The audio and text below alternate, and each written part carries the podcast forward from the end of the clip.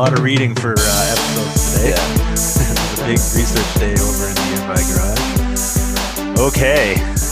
How about that? Uh, what was it? Neo? Oh, we'll talk about that later. Welcome to the Financial Independence Garage, where we share the tools to improve your finances and unfold the roadmap to financial independence. It is the Money Mechanic, and I have the economist with me today. It's just the two of us. It's just the two of us. There's a song in there somewhere. I think it'll be in the show notes. we we should just hand off the show notes to the accountant because he couldn't. He's got. He's at work. Like yeah, that's work terrible. today. Like we've got an interview lined up today. We had to be ready for 4 p.m. Pacific Standard Time, and this is one of the parts of living on the West Coast. We got to be ready for. Like we're already pushing it back that they have to be interviewing at seven. So Right. Yeah. a little early for us. And speaking of a little early, uh, look at the size of the beer I have today. Is that bigger than my beer?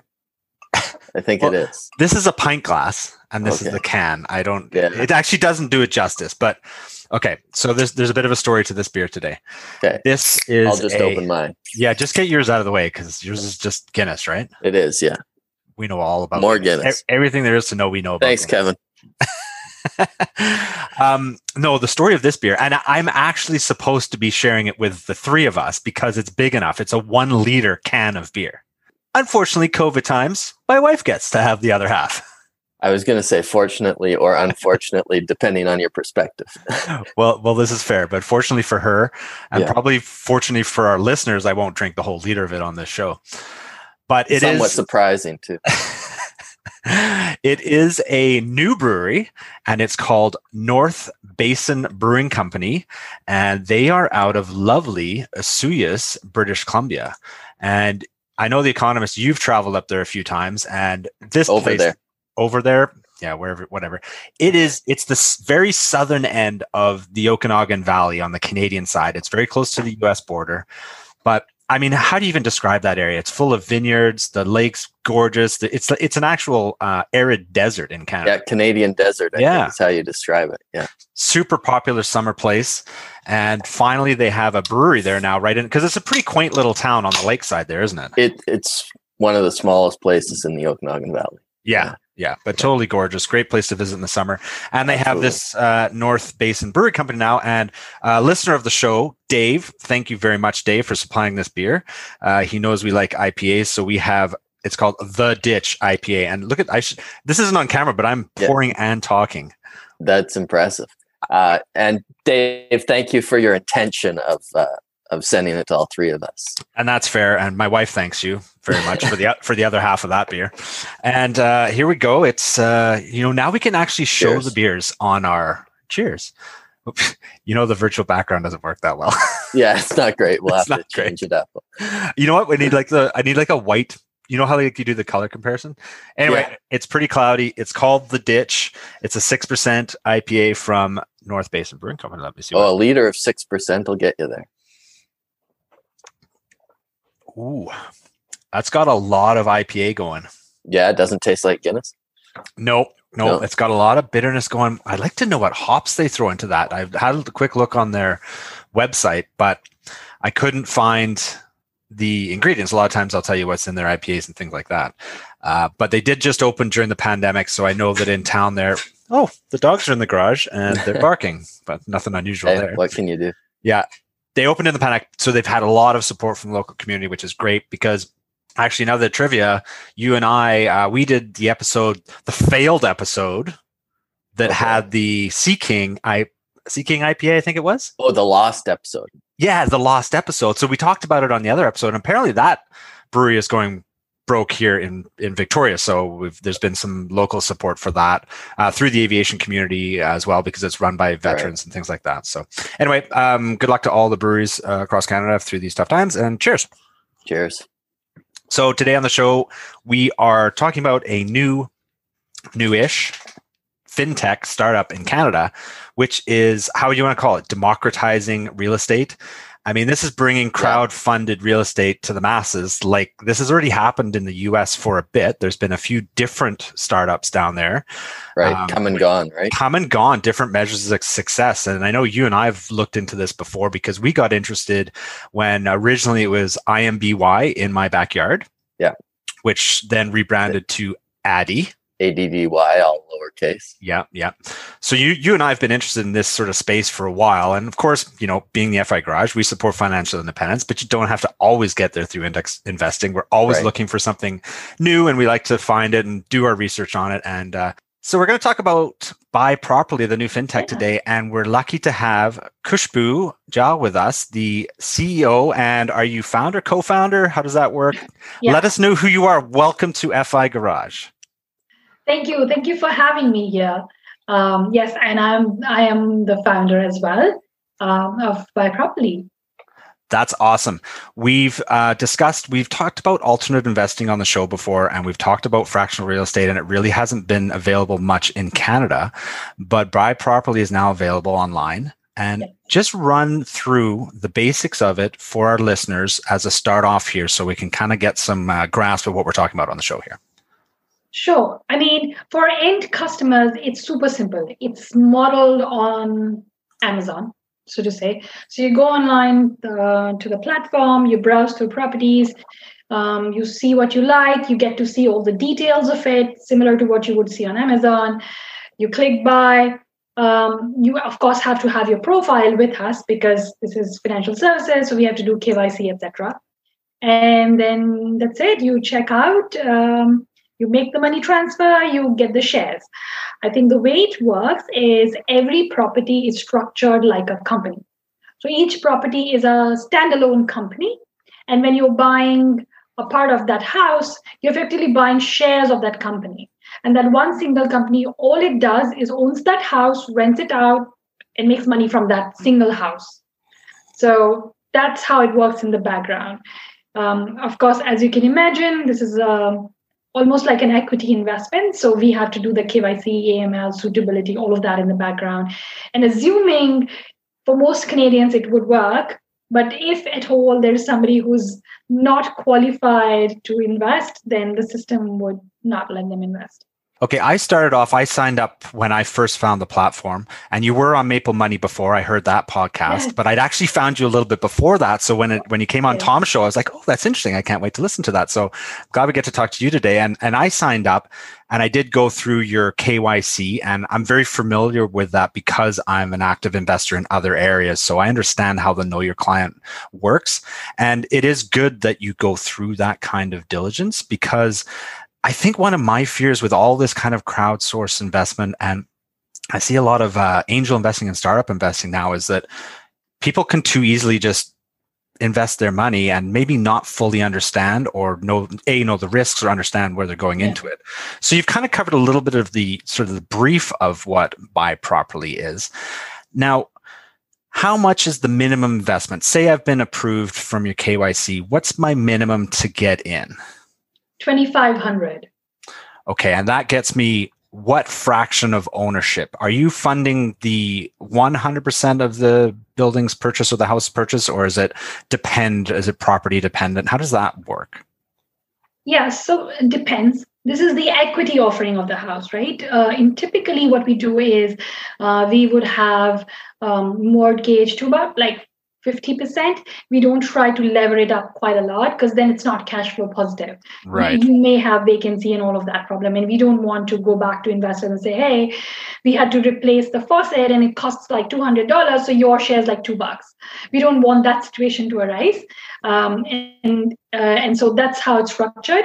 Uh, but when you say in terms of share, of course, if you're thinking over a five year period, once you've paid off the debt, then your share of equity is what you're getting. So, say if it was a 500K, and 250k is the equity portion of it and you invested 2500 that's the proportion that you own for it so so you would own 1% in that case or would you own 0.5% you own 1% of that okay so you participated in the gain of the 250 obviously right? Not the the entire property. I mean it's just math. It's just math at that point. You're dividing it up right? So Yeah. Okay, well, let's- divide by 250. Let's get back to the basics before we get too deep into it here because i know one of the questions that you know uh, the economists and i asked ourselves when we first started reading about all these kind of crowdsourced real estate which is Yeah. i think democratizing real estate is a really interesting thing because the price is so out of reach Yeah. especially we're in victoria you're in uh, toronto right that's where your offices are i mean we know how expensive real estate Yeah. is so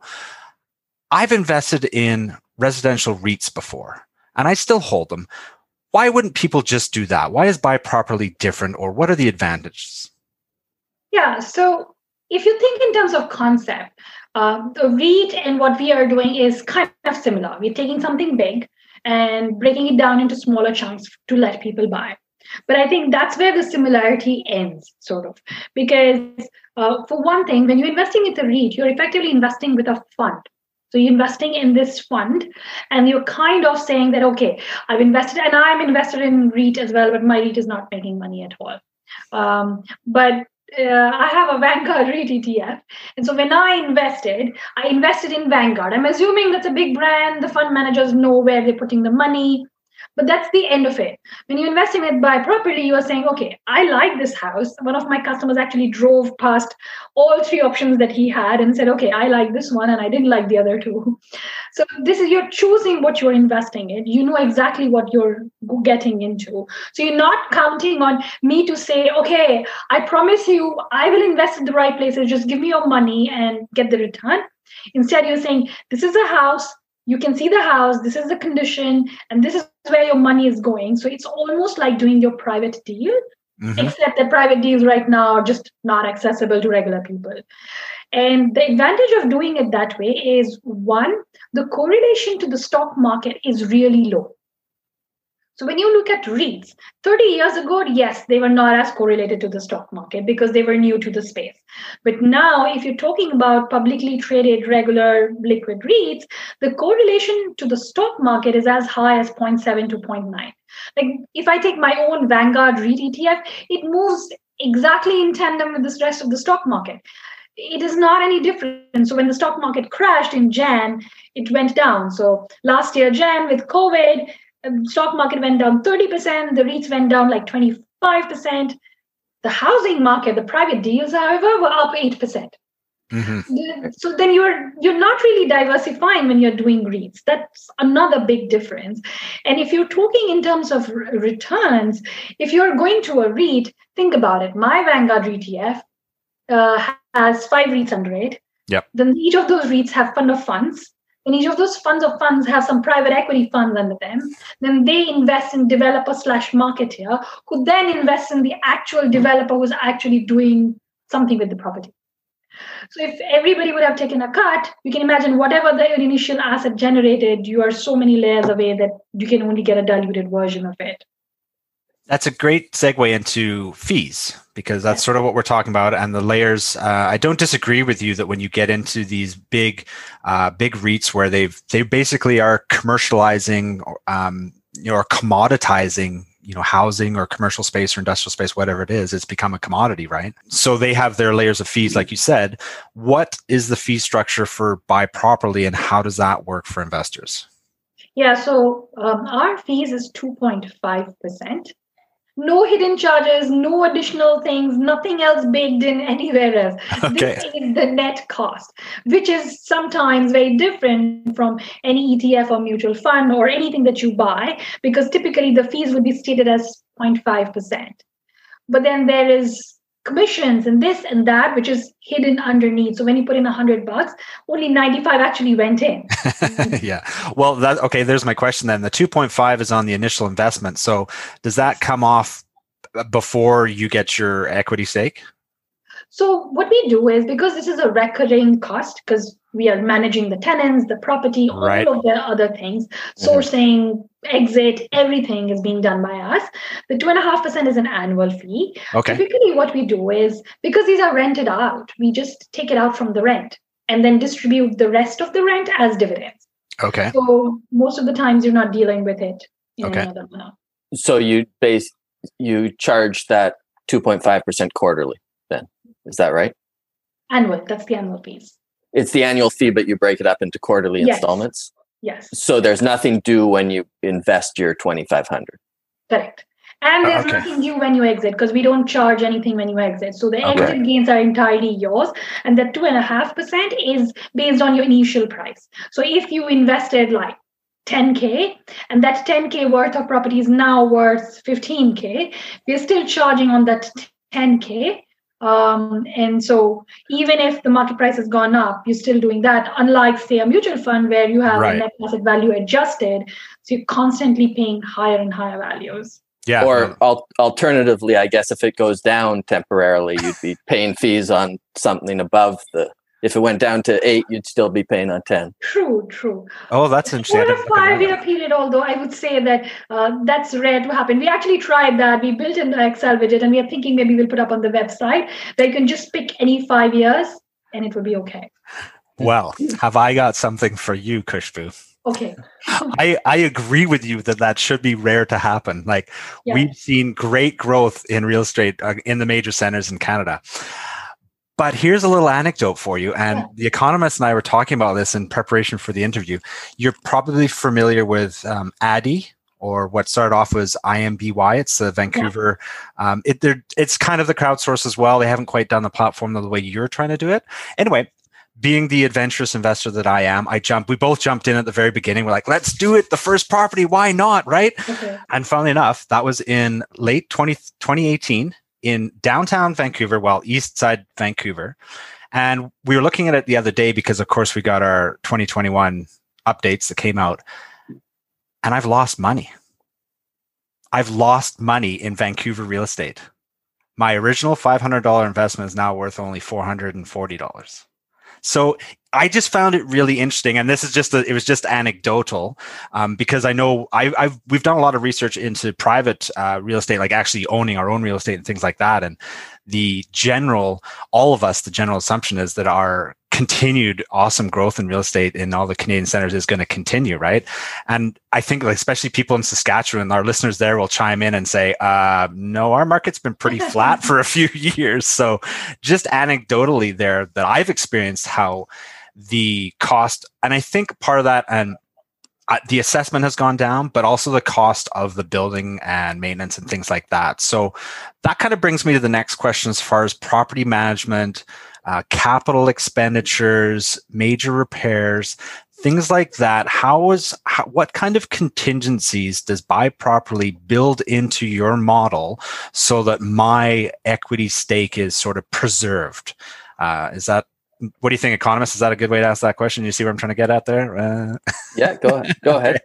run with it.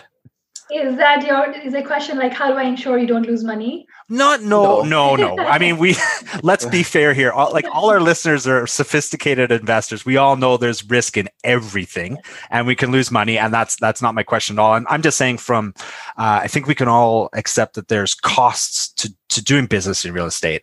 You know, you mentioned a little bit earlier whether it's vacancy, uh, whether it's tenants. Like I know part of the problem with Addy last year is they had a tenant that didn't pay right because of unfortunate times in COVID. So you know, there's things like that. There's capex that's going to happen with a property, uh, unforeseen repairs, things like that. So all those kind of expenditures, you build those into your business plan for the property. How does that impact an investor?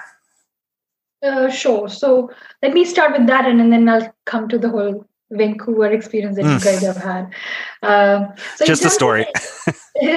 in terms, well, it's a true story, so it's worth discussing. Yeah. Um, so in terms of expenses, A, we are super conservative in general. Like when we are stating something, we're probably talking about, we've probably factored in twice the vacancy that's normal for that area. We've probably factored in uh, property management costs, bunch of insurance costs, etc., etc. We usually, like when we are saying the return expected is 7%, most likely we know that it's way more than 7%. So we, we're not trying to paint a rosier picture. We would rather under promise and over deliver. Yeah. Um, all of these expenses are real. They happen whether you um, you are owning a property with us or in reality. Uh, some of that is baked in, so we try and keep some amount of reserves upfront. So we are not picking up dilapidated properties. We do tons of inspection, all of that, making sure if it's a condo that the condo has enough reserves. They have what their forecast is for the next three years is known in terms of budget. So there's a certain amount of known variables in there that we're not getting into. That said, there can always be a surprise. Yeah. That's where one insurance comes in. You talked about tenant some vacancies already factored in, but say you had a COVID scenario where you have a tenant who says, Hey, I don't think I can pay anymore. Take it or leave it. Like reduce my rent to half or or zero. Those yeah. are the choices. We have uh, we have a tenant insurance, which means that we basically have a monthly insurance and if the tenant doesn't pay during the lease period the insurance company actually covers a cost they okay. will pay the full rent of course they have to vet the tenant we are bringing in which means i can't bring in a shady tenant that had no chance of delivering on that. yeah. they do the initial check, but once that uh, the tenant is qualified by them, if the tenant doesn't pay, no matter what the circumstances, including COVID, they would pay if the tenant can't pay. And if the tenant doesn't want to leave at the end of the term, they cover eviction costs uh, and any losses related to it. So, so okay. we've tried to build in some of these contingencies and pre-planned and being conservative. That said, yes, a Vancouver uh, situation like you had can happen, and and to avoid that, basically, I think uh, my team and maybe partly me is like a bunch of nerds. So we've done tons of analyses. and COVID helped because we couldn't rush and do deals because everything was closed and we couldn't do open houses and we couldn't do, uh, go see property. So we said, you know what, let's do more analyses. Yep. So what we've done is we started with like a, a high level macroeconomic analysis. We've done that for Canada, for US, and a bunch of places in Europe as well, where we intend to expand to. So uh, places not obvious to you, but places like Portugal, in Poland, because you can make way more returns in Gdansk than you can in London. Yep. Um, and so we've analyzed uh, some of the top real estate markets. Uh, and the intent of that macroeconomic analysis was to say, hey, where are some of these top real estate performing cities or the top cities in their real estate life cycle? So, for example, when we analyze, and this analysis was done in 2019, actually, uh, when we started out, that was the first thing we did. We realized that Vancouver is in the late real estate life cycle. Real estate is also cyclical like most it just has a longer cycle it's more like an 18 20 years than a seven years stock market cycle Definitely, and so yeah. we try to place them on the real estate um, life cycle based on things like um, their vacancy average vacancy, median vacancy compared to a long-term vacancy, like a 15-year vacancy. So where are they on that? In terms of building permits, how many permits are going out and how what is the net influx of people coming in? What are some of the supply demand statistics? So if you look at Toronto, for example, 2018, 95,000 people net came into GTA, 65,000 net houses went into the market. Right. So clearly there's a mismatch, which is why the prices were being driven up yep. uh, more than anything else. Um, and so I think we did a lot of these as well job permits, job growth, GDP, tons of that, compared that to like a 15 year, 20 year median to say, hey, where is it in these terms? And then picked the cities that we want to play in, the regions we want to play in. That was the first cut we did. Then we actually did the next cut, which was neighborhood level cut. So once we were like, okay, Toronto qualifies. Does downtown Toronto qualify? For us, it did not. Okay. But did Hamilton qualify? It did. Okay. Um, yes, uh, there are places that wouldn't qualify. So Halifax was like a maybe. A Moncton, a Moncton, for example, is like yeah, it qualifies, but then there are other challenges. So right. So you're basically talking about the one percent sort of type ba- benchmark that a lot of real estate investors look at is like, does this market have support for that with its house value versus its rental value? Is that kind of the yes. research you fundamentals? Did? Yeah. Yeah. And, exactly. and then we then we did the unit level analysis and we built an AI model that helps us kind of identify what's going to underperform, overperform. Yeah. Uh, because like yes i can hire a bunch of investment bankers to do due diligence on each of those properties that's just not scalable so we said hey let's automate with ai and so yes so we've done a bunch of analyses to avoid uh, picking up some of these properties. Like a lot of the properties that come on the platform, and and actually, I was talking to my husband earlier. Like most of the properties you bring on your platform, it's like you could buy it for yourself and live in there. Like yeah, that's kind of That's the idea. If Right. I'm willing to put my money in, only then will I put somebody else's money in. Yeah, yeah, exactly. I just have a, a couple questions about uh, or some information from your website. So I'm looking at a property that ha- you've advertised a rental yield of 5.1%. So that's a net rental yield? Yes, that one's actually already rented out, so we know that's that's the correct number. So that's what um, the investors will get paid out less the 2.5%. Is that right? Yeah, this is what will get paid out. 5.1%. Yeah. But the 2.5% would come off that, right? So this one actually already includes the 2.5%. Okay. Really? Yeah. So this rental yield is net net of fees, maintenance, every all other costs. Yeah. Okay. So that's what you expect to see, and it's quarterly that you pay out your distributions, I believe. I yeah, heard. because expenses can be unpredictable, and so making Totally. it monthly is trickier. Oh, for sure. Yeah. It helps smoothen out because we can always have like a washing machine broke down kind of a problem. So so I just did some quick math and it it looked like the projected rent was about 32,000 a year and the projected fee was 12.5 a year. So that only got to me to about 3.9% yield. Sorry, where are you looking at the projected fees? Uh, sorry, the projected rent is listed as as twenty six fifty per month, and then the fees are two point five percent. I know because that's what you've told me, right? Yes. So without any other expenses, that looks to me like only three point nine percent. Let me also use my calculator then. Absolutely. Yeah, that's because I think this needs an update. Because our rent is not twenty six fifty right now. Okay. That's why. This leads me into a into a question that I have then from because I did sign up for your website and went through it as well. Um, my experience with Addy was that they provide uh, a letter. Uh, what is it? It's an offer uh, offering memorandum, which um, gives all the sort of the legal details and everything to do with that and the finances of the property. When I went into buy properly and I clicked on sort of um, you know invest or whatever, it basically asked me to transfer funds. Now, at what point do I get to view the detailed financial breakdowns of the property as if it was a real estate deal that I was sourcing myself? Do you provide all of that to the investors before they yes, sort of click? But they have to send the money first before they get that information. Sort of. Yes. Sort of. it's like we need a little bit of commitment from you, but uh, No, so here's the thing. Our website is also going through some. So you see a section called documents, and you see no documents there. Mhm, Right. But mhm. all of these appear there. Okay. So we're like we're a startup, so you have to forgive us for that. But there's a section called documents where you would normally see this stuff Okay. Okay. already before you click on that. It's just not gone live with it yet.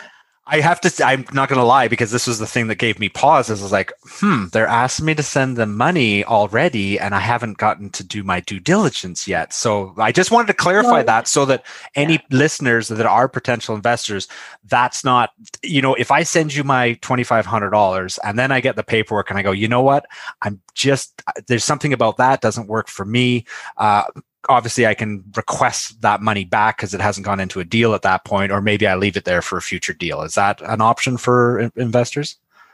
So usually you will get all of these documents in the document section. Okay. I think we are updating the page right now. I can't see it, which is why I'm also surprised. But Okay. we are updating that page right now. But in the document section, you should be able to sh- uh, see all of the math, including including what was the closing cost, what was the legal fees, Yep. like entire detailed structure of the cost, any pending expenses. So, for example, when we are doing a condo, we will talk about uh, reserves, etc. All of that appears in the document section, so you can actually read through that Perfect. Before you have clicked on buy because the assumption is that if you're clicking on buy you've actually read that Yes. Fair enough. Exactly. That's what I was thinking when I clicked the invest button. I'm like, there's things I haven't read yet. okay. Well, that's good to know. I'm glad that that actually clarified a, a big question for me. and the challenge for the reason we were revamping the page is because uh, we had just put in like a detailed document in there and nobody would read it Totally. like Yeah. absolutely nobody read it and so now we are trying to convert those long form documents into say can we show it in the form of a graph or something interactive so that people can actually understand what's going on because we were getting questions like what's the difference between an irr and an roi because the other company keeps telling me i'll get this much roi but what's the roi and this is is the Yeah. 7% all I will get over five years. I thought it's growing at 7%, but it's annualized. So Yeah. things like that were a little difficult in those long form documents. So we're trying to work with our legal to say how we can represent all of this so that it's legally and technically accurate, but also simple to understand. So you will see all documents. Yeah, that's a that's a great answer because I think that's a, a really big part of it, and it, I think it's interesting what you said there because um, the idea of democratizing this real estate investment for everybody, so that you make it, you know, like you alluded to at the beginning, it's super easy. You go online, you can pick the house, decide if that location, if that particular house, if it if it's something that you personally want to invest in. One of the difficult parts, as you mentioned, is you're going to have uneducated investors that just Yeah. go, of course I want to be in Hamilton real estate and they throw $2,500 in there. And you're right. You're right. 95% of the time, and I'm just picking a number here, they're not going to read all those legal documents and, and dig deep enough into it. And that's, that's okay. That's just accepted risk on that part.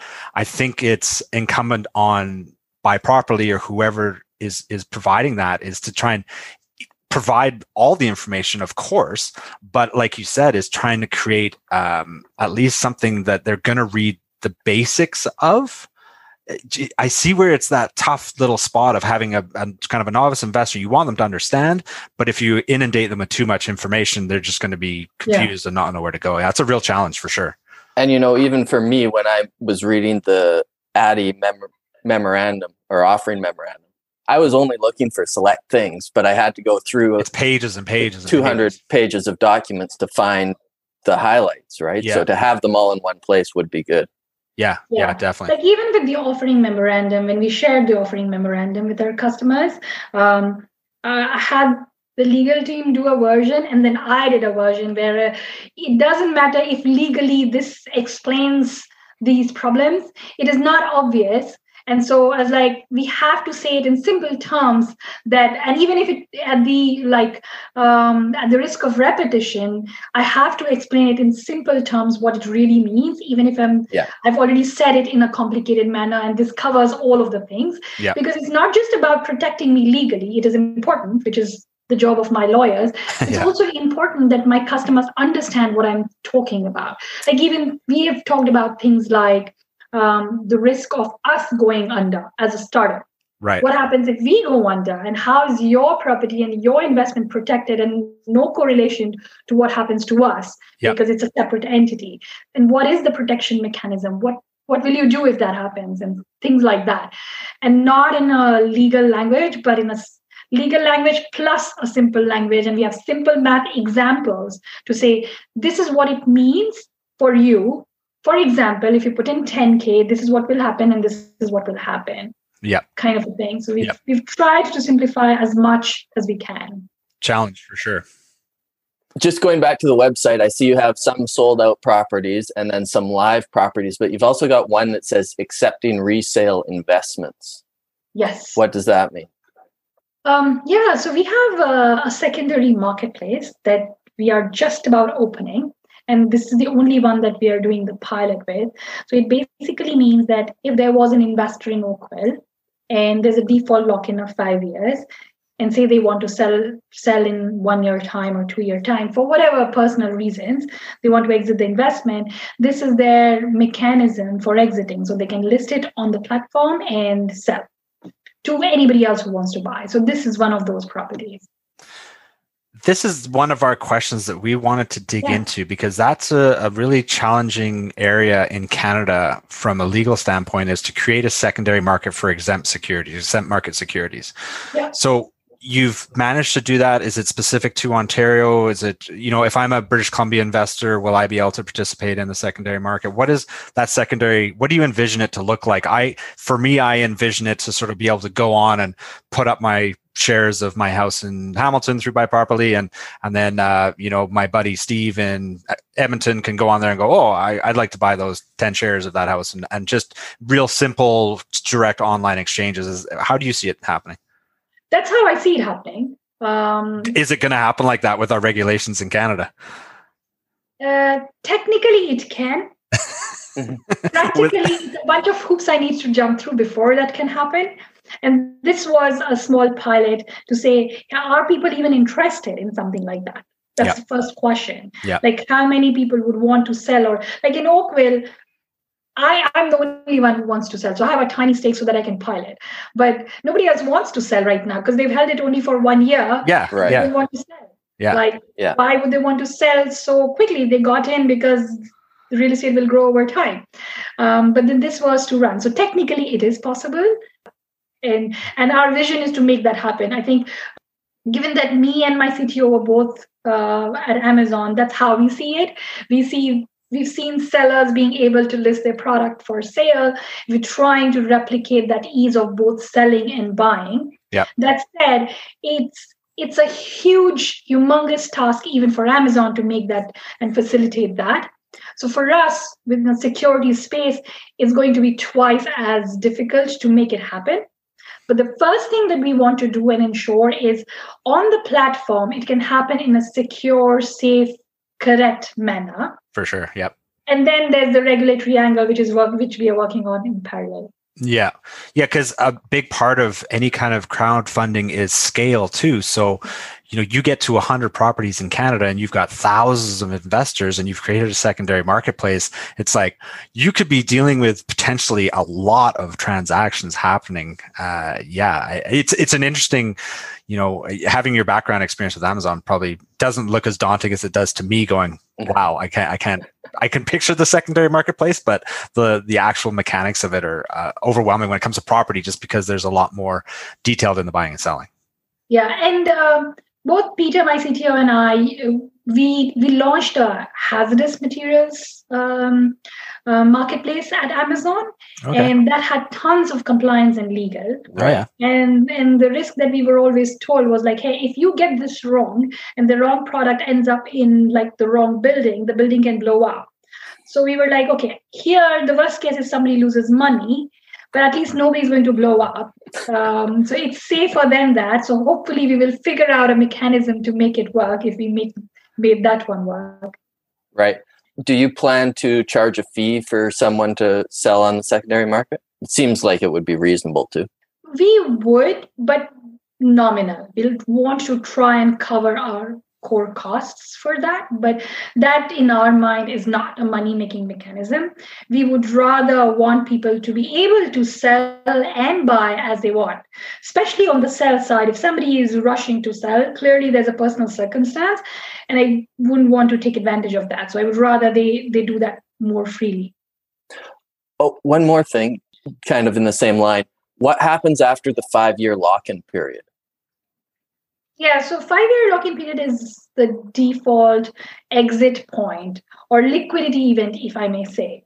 Um, so the intent is that we either sell the property in the open market and everybody gets their uh, returns and capital gains, etc., is passed on, or we retain and recycle investors. So there will be some good properties that we may not sell to the external market but retain as buy properly just because it's a well performing asset but the existing investors still get that option to exit at that five year point But don't have to. we don't have to Yeah. Interesting. So you're going to do the option to exit after five years. One of the questions that I thought of was in the unlikely event that I need to liquidate prior to that, prior to the five years, are is there some way that I could put my um, my equity stake, my shares back up for sale within within that? Um, just as sort of like emergency measures, or is it you're not kind of stuck in, you're stuck in? Or, or are you waiting for the secondary to come? the secondary we are hoping would happen soon enough um, like we're planning for later this year. Okay. So that should be soon enough before people want. Yes, we do have a caveat where if there's a life emergency, we as buy properly will buy back the shares. And that's fair, yeah. Yeah. But I think it's really important to note for you know for listeners and for everybody out there that is you shouldn't enter into this kind of transaction thinking that there's any liquidity. You should expect that money to be gone for those five years. And if you're if you need that money this this investment isn't right for you. I think that's you know sort of fair to say any kind of long-term commitment.